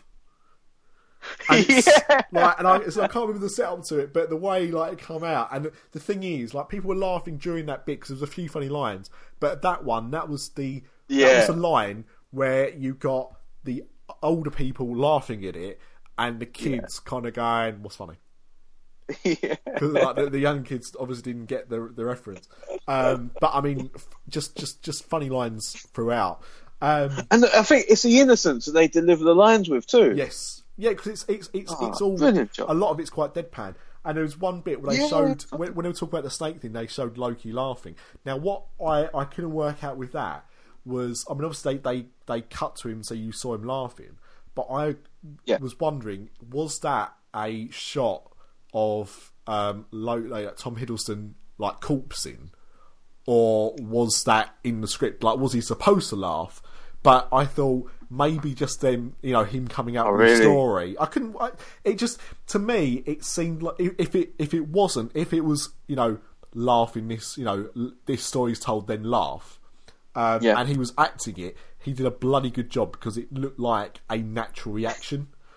And that Yeah, I remember. be No, I remember that. I think he was his la- acting. I think he was laughing. I think he was kind of like still thinking that, like, like you do with your brother, sort of thing. And like you hear a story of what you did when you was a kid, and you're like, "Yeah, that was quality." It was that sort of reaction. I think Yeah. it was very natural. Yeah.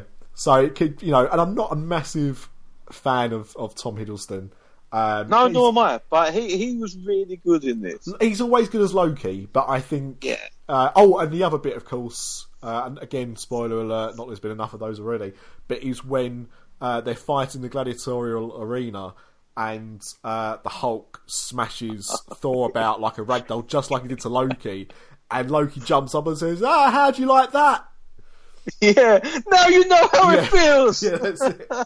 just, just, just. But brilliant. again, it's brilliant, like because they're so hot in the sibling. But that's the sort of thing like a brother would say to another brother, you know? Exactly. Yeah, it, Nah, it's just it's just a very very good, very very good dynamic.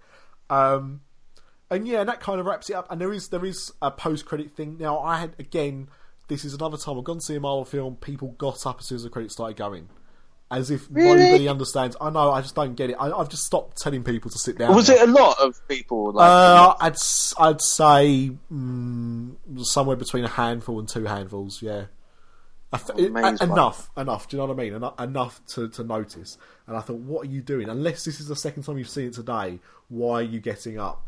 Very strange. Um, Absolutely. the the end end credit sequence, so like there's two. There's one in the middle we talked about. The one at the end, um, you see that Jeff Goldblum uh, has survived. Um, the people on his planet have done a bit of a coup, um, and he tries to uh, to calm down and say it's a tie. yeah. You know, you know, if it wasn't for me, you wouldn't be able to rebel. So let's just call it a tie. Um, well, well done to you, but also well done for me for giving you the chance. it was um it was it was a good way of leaving it that he survived but you Yeah. don't know what's going to happen next to him so either he'll go back to doing what he was doing or um, you know he will become a prisoner himself it's obviously not clear but it's nice they've left it open like that so he's definitely they're definitely able to go back and use them again if they want to in, in any other kind of marvel uh, project so um, yeah it was a God, I nice nice little comical way to end the film but um, yeah, I'm, I'm not. I think that's that's it in a nutshell. We've almost gone on for as long as the film. Actually, no, we've got another hour to go. But Quite possibly. but you know what? I, I you know we have gone quite in depth. Um, but more importantly, you know, I wanted to record this because I hoped you felt the same way I did about it. I, uh, I you know what? I'm probably going to go back and see it in 3D. Um, Yeah. I've heard from, from people that have seen it in, in 3D have said it's it's one of the best. Mar- Mar- Marvel aren't really known for having particularly good 3D films, but they said that the job on this one has been done particularly well. And there's quite a f- you know with the depth of Asgard and stuff like that. It, you know, it just makes it look even better than it it, it does already. Um, so for the for the one pound sixty I have to pay, you don't have to pay anything. For the one pound sixty I have to pay, I think I'm going to go back and see it in 3D just to see if uh, it does. I, I'm going to go back and see it anyway. So why not see it in, in a different way? Um, but yeah, I, I just I, I just f- from start to finish was just smiling throughout. It's the Thor Yeah, film exactly. I didn't expect to see. Um, i- in some ways, I knew it was going to be funny, but I didn't realize just how funny it was going to be. Um, it's definitely taken over from the Return of the Incredible Hulk as my favourite Hulk and Thor buddy movie. Yes. Uh, that's the only reference we have a 1988 TV film that I used to watch when I was a kid. Um, by Yeah. the way, if you have if you've never seen it, go and just Google it and check out the Thor costume in it. It is exquisite. Um, but I mean, it is up there. And uh, as I, I come back and said last night after seeing it, you know, this year we've had Guardians of the Galaxy Volume Two. We've had Spider-Man: Homecoming. Whether or not you know it is technically part of the Marvel Cinematic Universe, it was just a Sony film. Of course, Um, of course it is. Yeah, of course. Yeah. Yeah, um, but you know, for the for the you know for the for the purpose of this, we will definitely include it in there. No questions asked. We've had that. We've had Guardians. We've had we've now had Thor. Um, I think I might have enjoyed Thor more on the first viewing than either of those two films, and I really liked those films on the first viewing Yeah. as well. But I think just for, I think again maybe it's because it's Thor. Guardians of the Galaxy had a very high high bar from the first one, so you kind of knew what you was expecting with it. You was really kind of expecting more of the same um, in a lot of ways, and it delivered in, in, on that front. Um, some might argue it. it uh, some do argue it tried a bit too hard sometimes and, and seemed a bit false. I don't agree with that necessarily, but I do understand why people weren't as in love with it as they were the first one. Um, I really enjoyed Spider-Man: Homecoming. Definitely the best Spider-Man film they've ever made. But for me, this was probably the most fun I've had at cinema this year. Wow. Yeah. What? It, uh, just for Marvel or in general? Uh, j- uh, no, probably in general, actually. Wow. Um, I mean, I've I've seen some great films this year.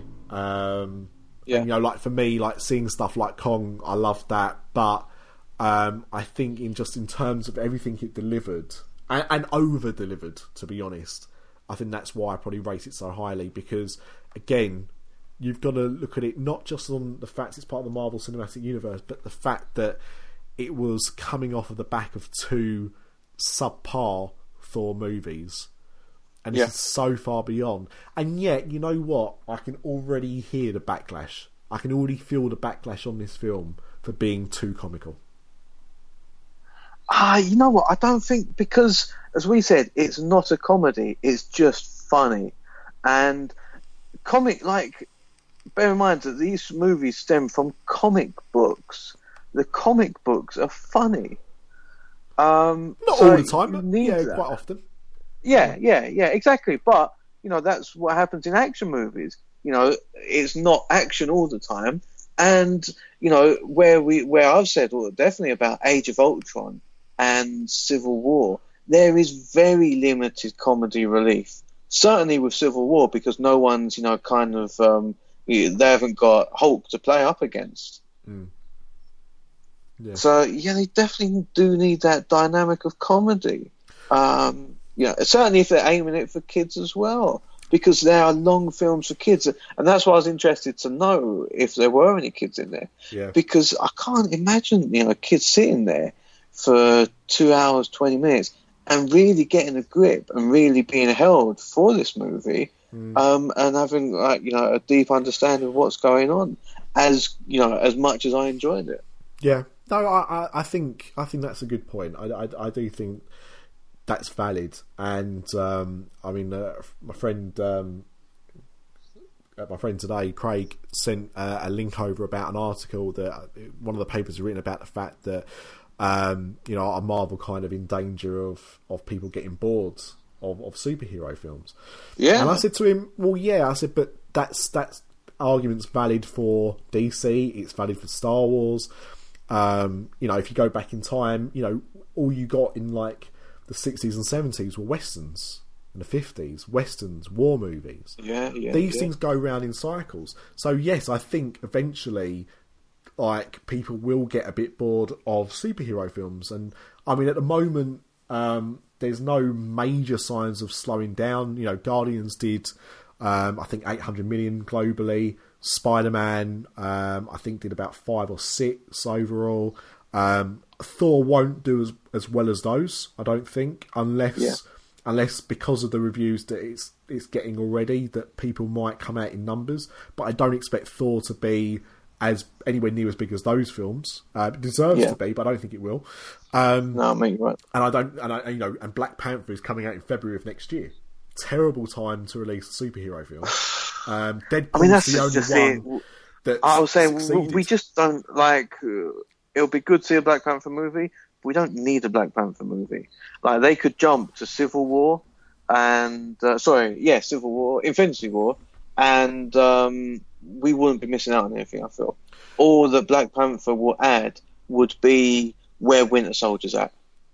Yeah, I, I, I think the problem they've got at, at certain times is with with these smaller superheroes, and I include Doctor Strange in that. I include Ant Man in that, um, and Guardians probably would have been that um, had it had they Yeah. not made the film that they did. Um, but with these kind of lesser known and, and less um, well received superheroes, is that had Marvel decided to do like a Netflix type subscription service a good few years ago, I could see them making smaller budget films about those characters. But I think Yeah. you know, 150 million dollar Ant Man movie and 150 million dollar Black Panther film, or you know whatever the budget is, it's, it's going to be like sub 100 million, whatever they always are. Um, it's a lot to spend on a film for a character that people aren't all that fussed about. Um, Yeah. To be honest, I've not. People have said the trailer for Black Panther looks quite good. I've not seen the trailer. I wasn't that uh, bothered with him in Civil War. I'm not really that interested in going to see a Black Panther film. I really like the the character just doesn't really lead itself to me to go and see it. When Ant Man came out, Well, this I is it. I think, like, as you mentioned, uh, as you mentioned on your podcast, you, you're able, you pay each month for uh, going to cinema, and you can go cinema as many times as you did, as you as you'd like. Um, now, would you go and pay money to see a Black Panther movie, having just watched um, one of the best Marvel movies? Uh, probably not. And to be honest, and, and this is the telling thing, right? Even if I'm not paying to see a Black Panther film, I might not go and see it Yeah. because it's it's Wow. three hours. It's three hours. You know, when, when you go and see a film, it's it's you know it's a similar story for you because you normally go to like the O2 or whatever.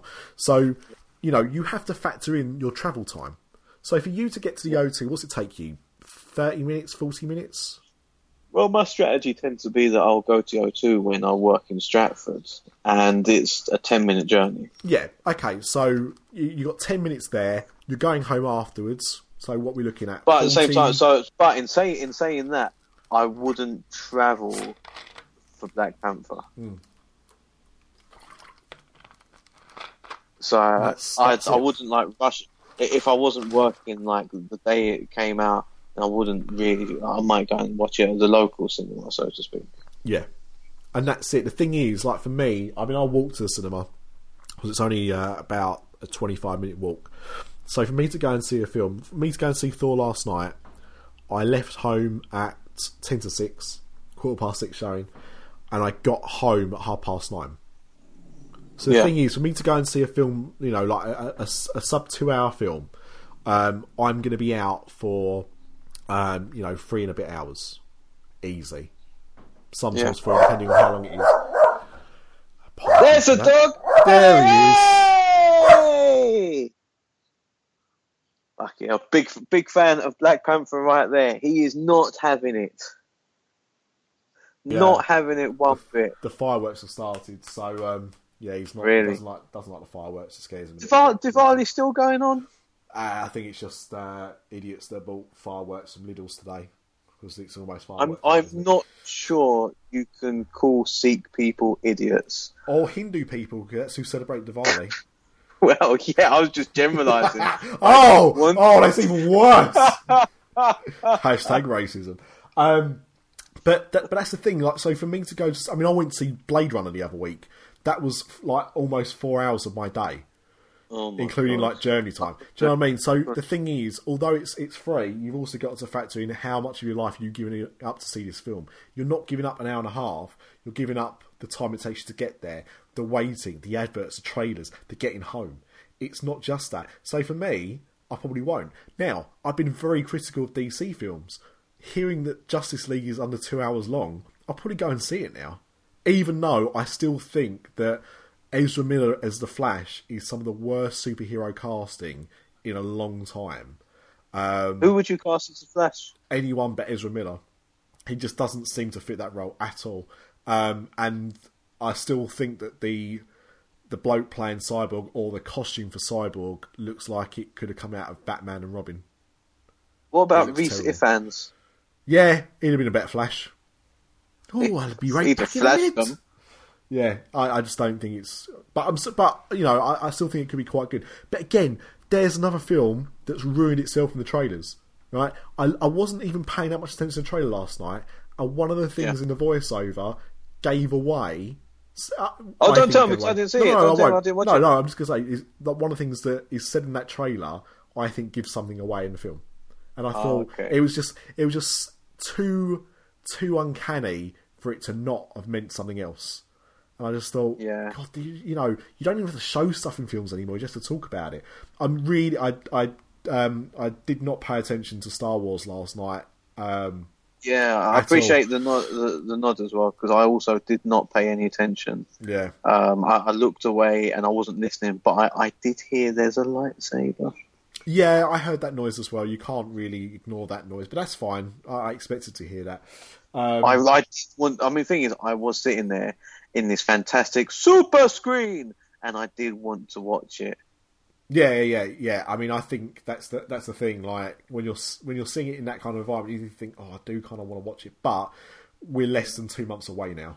That's how I've got to look at it. Less than two months away before I can actually see it, um, and I want to kind of go in as cold as possible. So, for that reason, It, it should, it should. I mean, December, you would expect to go in there cold. That again, that is that is a very good point. Well made. You're you're full of good points. I, I appreciate that. Um, so look, closing closing closing thoughts so i obviously have, have have raved about it um what are your closing statements on the film yeah, well, it's all right, wasn't it?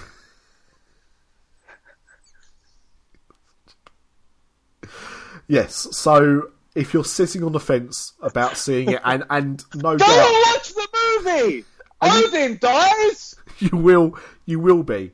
Uh, you know, a lot of people will be. But yeah, go and see it. I, I think that's the only thing that, that we can say.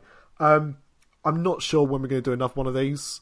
These are not scheduled regularly. These just come out when they do. I'm, we'll probably do one for Star Wars. I imagine if we don't do one before, maybe we'll do one for Justice League. I'll be honest. Uh, after the length of this one, I'm starting to look a little bit like Odin myself. but um, I, I take it you are going to go and see Justice League. oh yeah, of course. Like the Batman's in there. Ben Affleck as the Batman. I'm all about that. Why I- not? Sure, he's got a big chest. Sure, he might also be, you know, kind of uh, a bit, a, a bit of a prior, uh, a piranha. Sorry, but yeah, I'll go and watch the Batman movie. I like I like Ben Affleck. So, and I thought that you know his uh, his Batman, his Bruce Wayne was the clear highlight of Batman versus Superman. Um, Yeah. So yeah, I, I, He is I- up there. He is up there with Lego Batman as the best Batman. and Michael Keaton. Just Um, never been Batman. okay, okay, interesting. definitely, definitely with Beetlejuice, but okay. That's, Oi, Joker.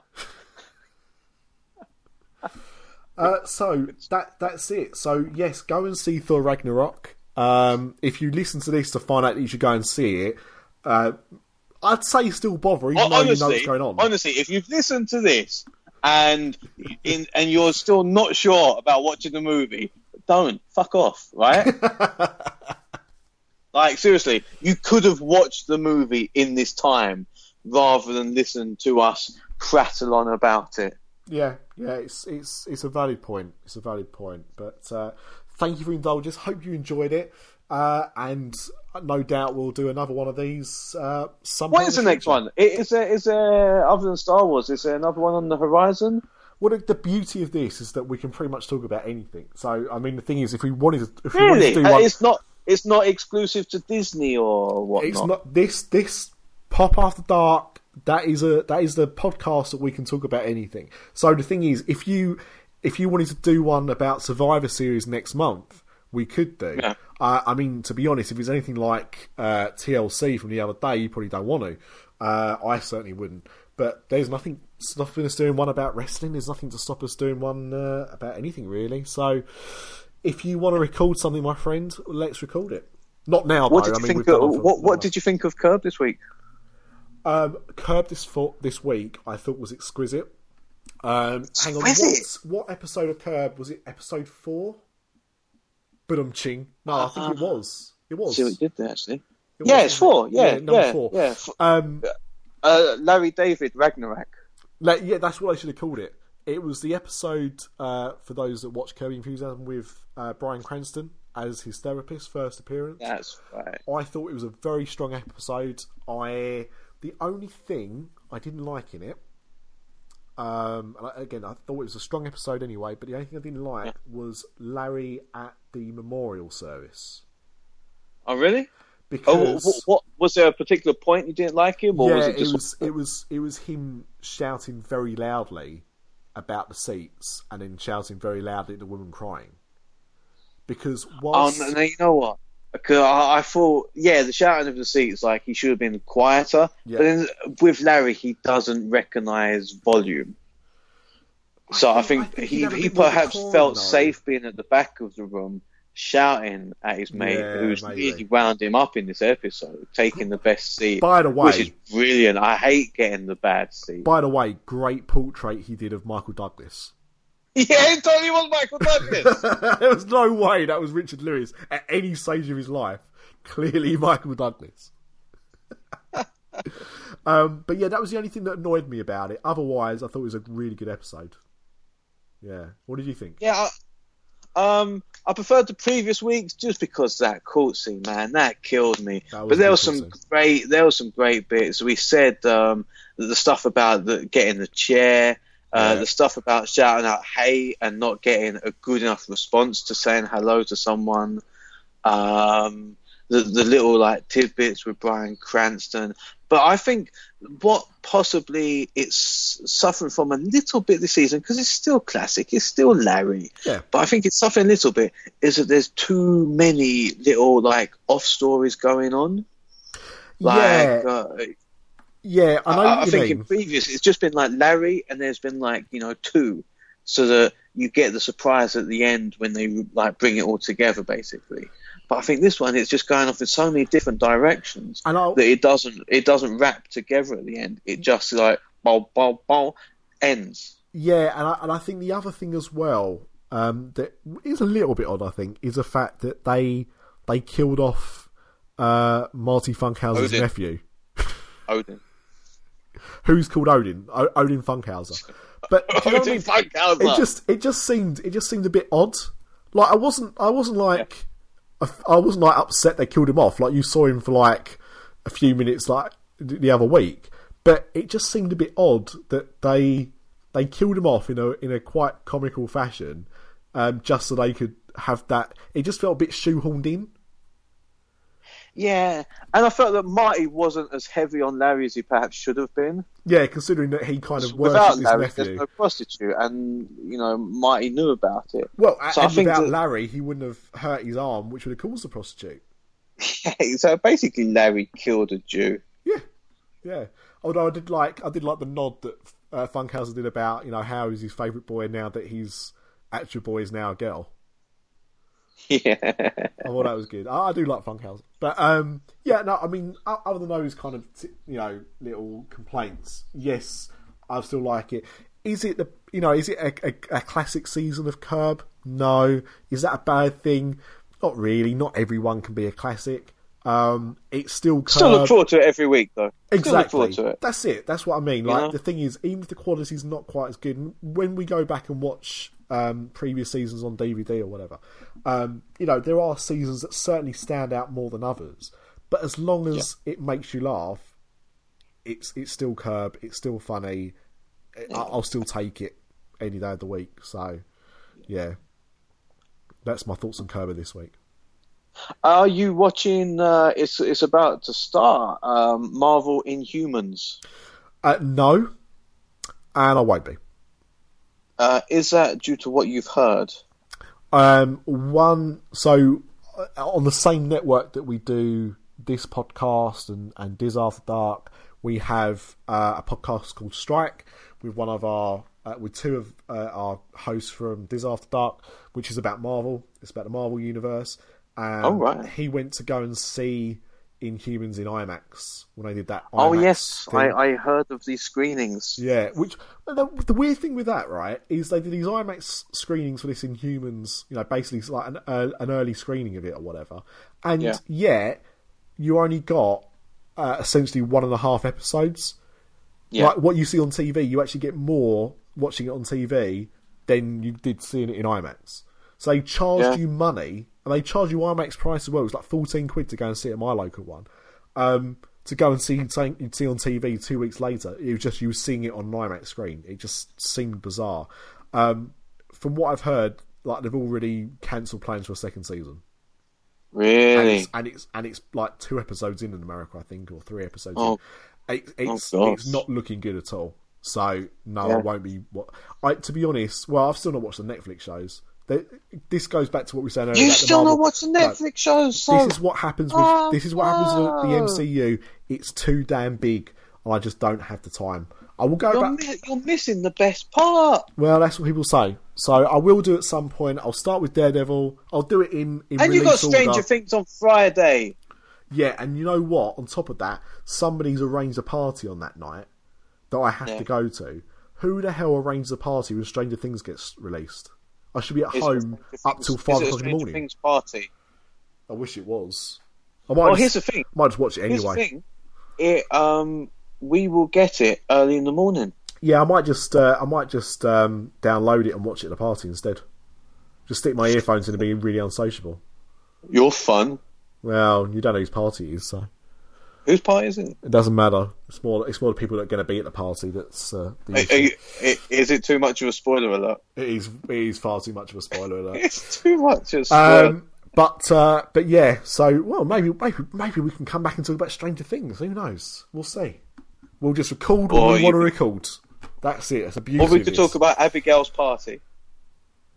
or nuts in May. Anyway, that's enough. That's May? enough. That's Who's enough. in May? That's enough. Aunt May. That's that's enough. That's I. I'd have my nuts in Aunt May. That's in May. I'd have my nuts in Aunt May nowadays, and that new the new Aunt May. Hubba hubba. Right. On that note, that's the end of this week's episode or this episode. Um, I've been me. You've been you. I've been better. Thank you, and we'll see you for another Pop After Dark in the near future. Cheers, guys that went well.